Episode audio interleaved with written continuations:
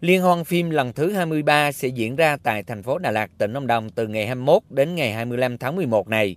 Cùng với lễ khai mạc, bế mạc và trao giải, Liên hoan phim sẽ diễn ra nhiều hoạt động khác như tổ chức các hội thảo về bản quyền tác giả đối với tác phẩm điện ảnh, xây dựng tiêu chí đánh giá phim theo hướng công nghiệp điện ảnh, chương trình giao lưu giữa nghệ sĩ và khán giả, học sinh sinh viên trên địa bàn, tổ chức tham quan các danh lam thắng cảnh của Đà Lạt Lâm Đồng, tổ chức chiếu phim tại các rạp, chiếu phim ngoài trời. Đây là dịp để điện ảnh Việt Nam giới thiệu đến khán giả những tác phẩm điện ảnh phong phú về thể loại, đề tài, hình thức thể hiện và phản ánh góc nhìn đa chiều về cuộc sống của các nhà làm phim, hướng tới xây dựng nền công nghiệp điện ảnh Việt Nam giàu bản sắc dân tộc, hiện đại và nhân văn.